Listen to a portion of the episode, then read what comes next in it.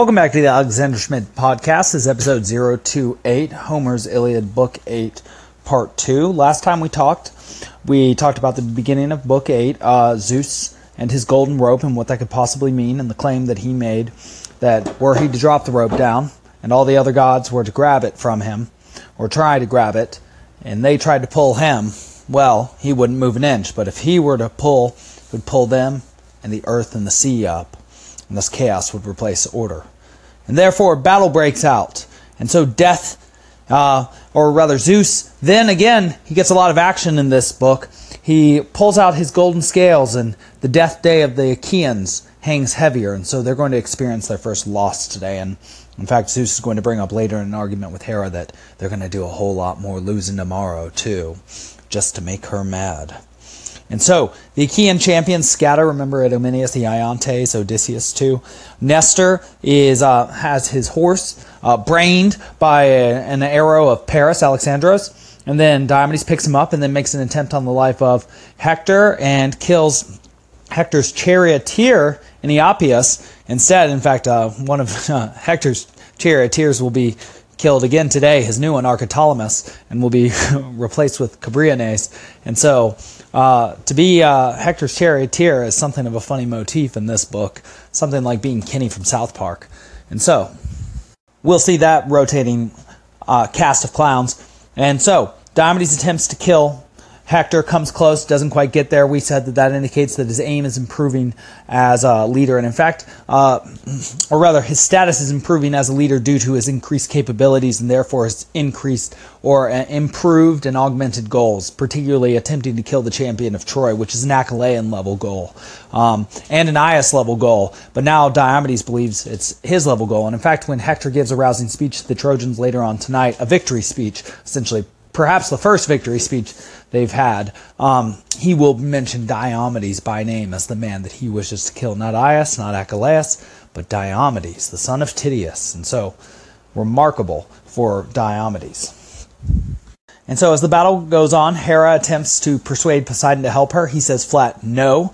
Agamemnon then speaks from place of emotion, which makes Zeus, again, getting so much action in this book, uh, nod his head in assent, which means that the men then approve of that which is uh, said by Agamemnon and fight all the harder, even though they're going to have to mount a retreat uh, as a loss. It's a graceful loss as far as Agamemnon is concerned. He's he's becoming the leader he ought to have been when Achilles was with him, but now, as necessity clangs at the door, he is improving. He is rising to the moment, and so Agamemnon then recognizes um, some legitimate competence because Teucrus takes out eight individuals, and I think I read their names off to you, and he will actually confirm later on in speaking to Agamemnon that it is eight men that he killed. Um, well, Agamemnon speaks from, um, he recognizes the legitimate competence of Teucrus and um, says, Teucrus, I'll give you all these great gifts if we get out of this. And Teucrus says, Do I look like I need encouragement? But he doesn't say it quite with that connotation. He says, Does it look he more more like I'm I'm killing it, Agamemnon. Don't worry about me. And so Teucrus strains then to attempt to kill Hector, and in attempting to kill Hector, he shoots and kills his charioteer, his second charioteer, Archeptolemus. Remember, Eniopeus was the first one. And Hector is saddened by this, but he, he's got to be getting used to it by now. And so his third uh, charioteer takes Mount Cebriones, and um, as uh, Hector goes by Teucrus, Teucrus strains to kill him again, but Hector gets off a throw of a stone, and it's a nasty hit on Teucrus. It hits him between the collarbone and the neck, which is that really soft part of your neck. Oh, ow. So Teucrus is messed up pretty bad. And so, not sure where I got cut off there, but Hector gets Teucrus between the neck and the collarbone and the soft part of the neck, which is a very painful place to be hit by anything, especially a jagged rock. So Teucrus goes down. Luckily, Aias the Greater is his brother and or half brother. Um, they're both sons of um, of uh, Telamon, of course. And so um, Zeus then fills the Trojans with fury, which means that they're going to start uh, really feeling a strong drive towards success. They're going to they they've got the spirit in them, right now. And so he, Hector is wearing the eyes of the Gorgon. What's the Gorgon? A Gorgon is a um, mythological creature. Medusa is one of the three Gorgons. She got her two sisters turned into them too. And uh, they have snake heads and they turn men to stone by means of looking at them unless they can reflect the image of the Medusa or the Gorgon and therefore it is inoculated, which is essentially what a teacher does with students by teaching them stories rather than taking them on to an actual battlefield where they would be traumatized. But because they know about the horrors of war eh, and that which exists in the world, perhaps when real difficult and malevolent things happen, they will not experience trauma, which is why, of course, Perseus can see Medusa and defeat Medusa or nature with the work of art, the reflection, the reflection of what is the shield, which is, of course, given to him by Athena. So, what does it mean that Hector has the eyes of the Medusa uh, or the eyes of the Gorgon right now? Well, he, the Gorgon represents nature and its uh, ability to freeze one in its his tracks. So, Hector represents right now pure terror caused by full conscious realization of one's own mortality. And so, yeah, that's nature, and that's a very bad part of nature, and that's what everybody feels who sees Hector right now. So many Achaeans are fleeing, going back behind their wall. It's the first time they've ever had to do this. Usually, the only times they would have gone behind their wall was to take uh, dead uh, dead men's armor back uh, to fill their their tents with, essentially. So, Hera attempts a second intervention. She now enlists the help of Athena, and this is a this is a rare instance of disobedience on the part of Athena, and actually she's not going to get very far with it at all, indicating that uh, she's not really actually planning to disobey Zeus, because the second he says no, she's going to jump right back to order, and, and so will Hera too, frankly. So Hera and Athena get dressed up in their battle garb and it, uh, Homer takes some time to describe this. And Athena even mentions helping Heracles with Cerberus in the underworld. Um, she gives this story. She says, Oh, I wish my father would remember when I helped him uh, by helping his son. And Heracles, of all the mythological characters of old, is mentioned the most in the Iliad. He's brought up constantly. Uh, no other character from mythology is brought up as frequently as he is. And so this is what Athena says. Yet even this man would have his life and strength taken from him, dying under the hands of the Argives in his own country. But it is my father who is so furious in his heart of evil. He is hard and forever wicked. He crosses my high hopes, nor remembers at all those times I rescued his own son. Heracles, when the, da- when the tasks of Eurystheus were too much for his strength.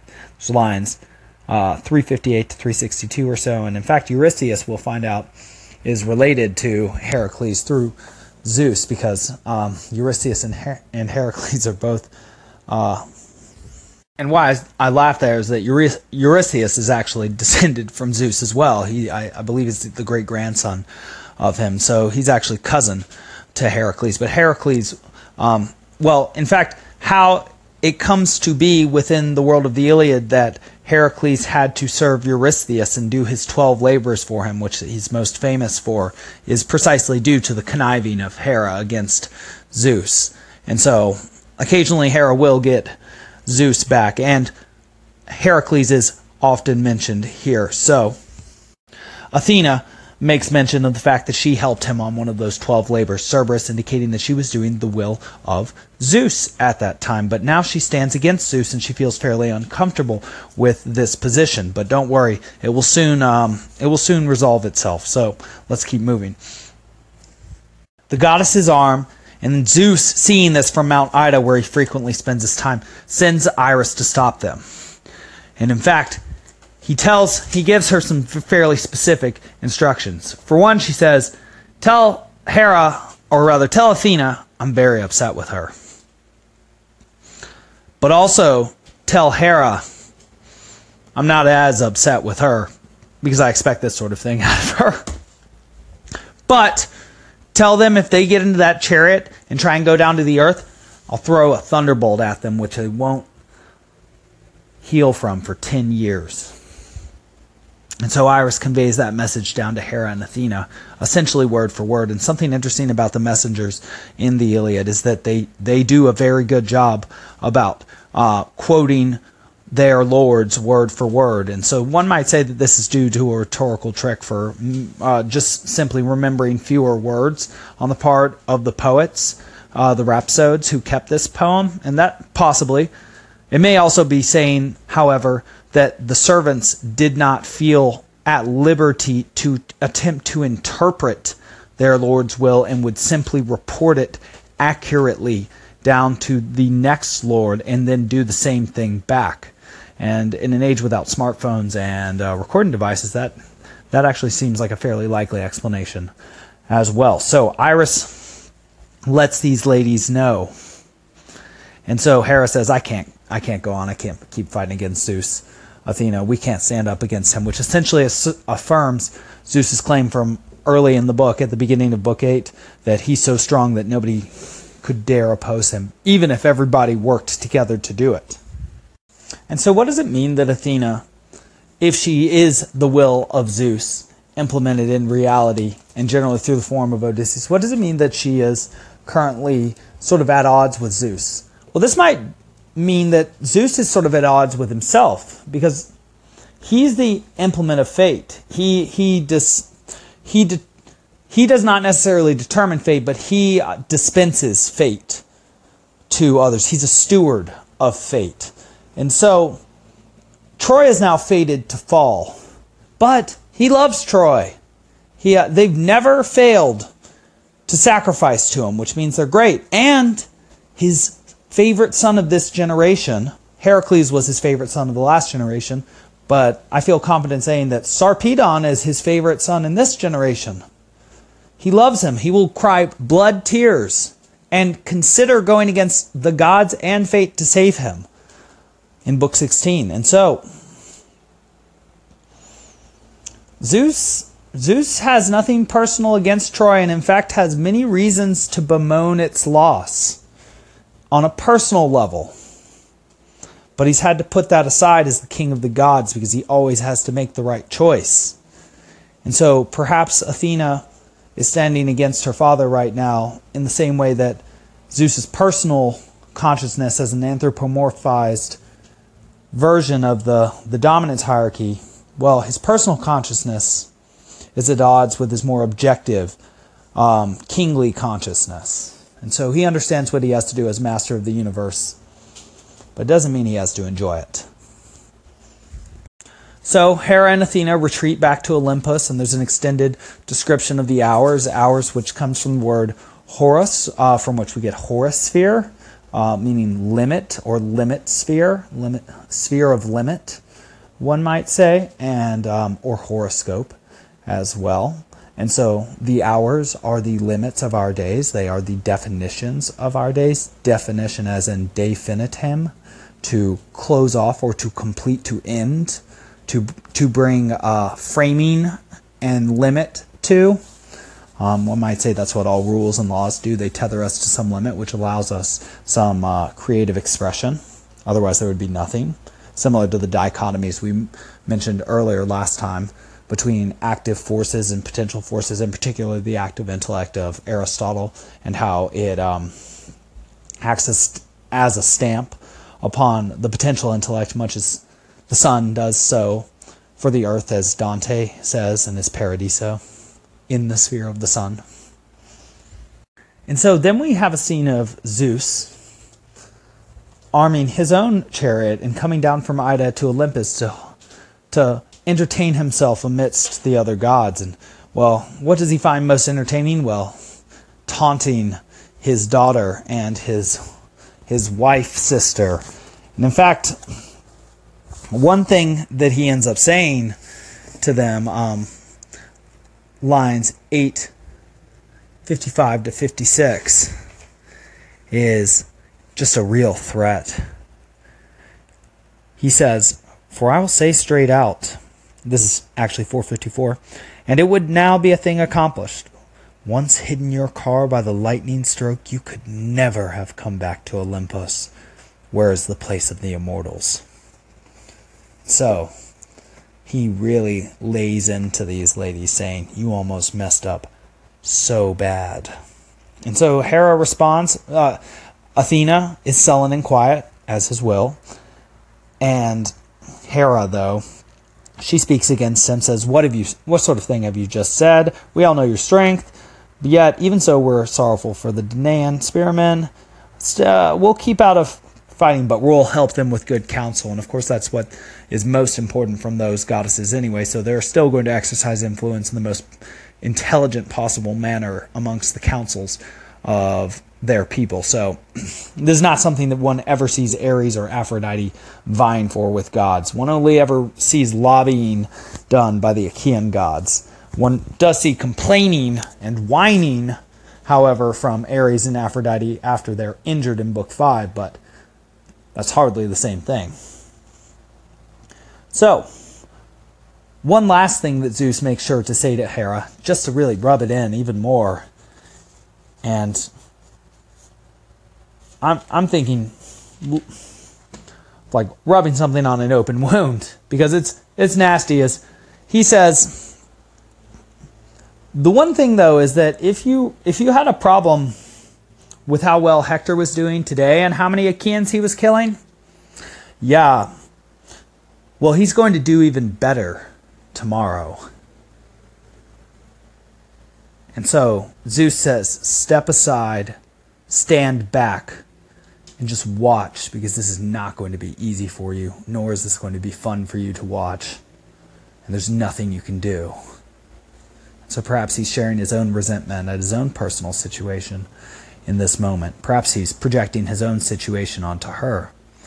Because what can he do against the impending fate of one of his favorite cities? His favorite city, he says, and his favorite son.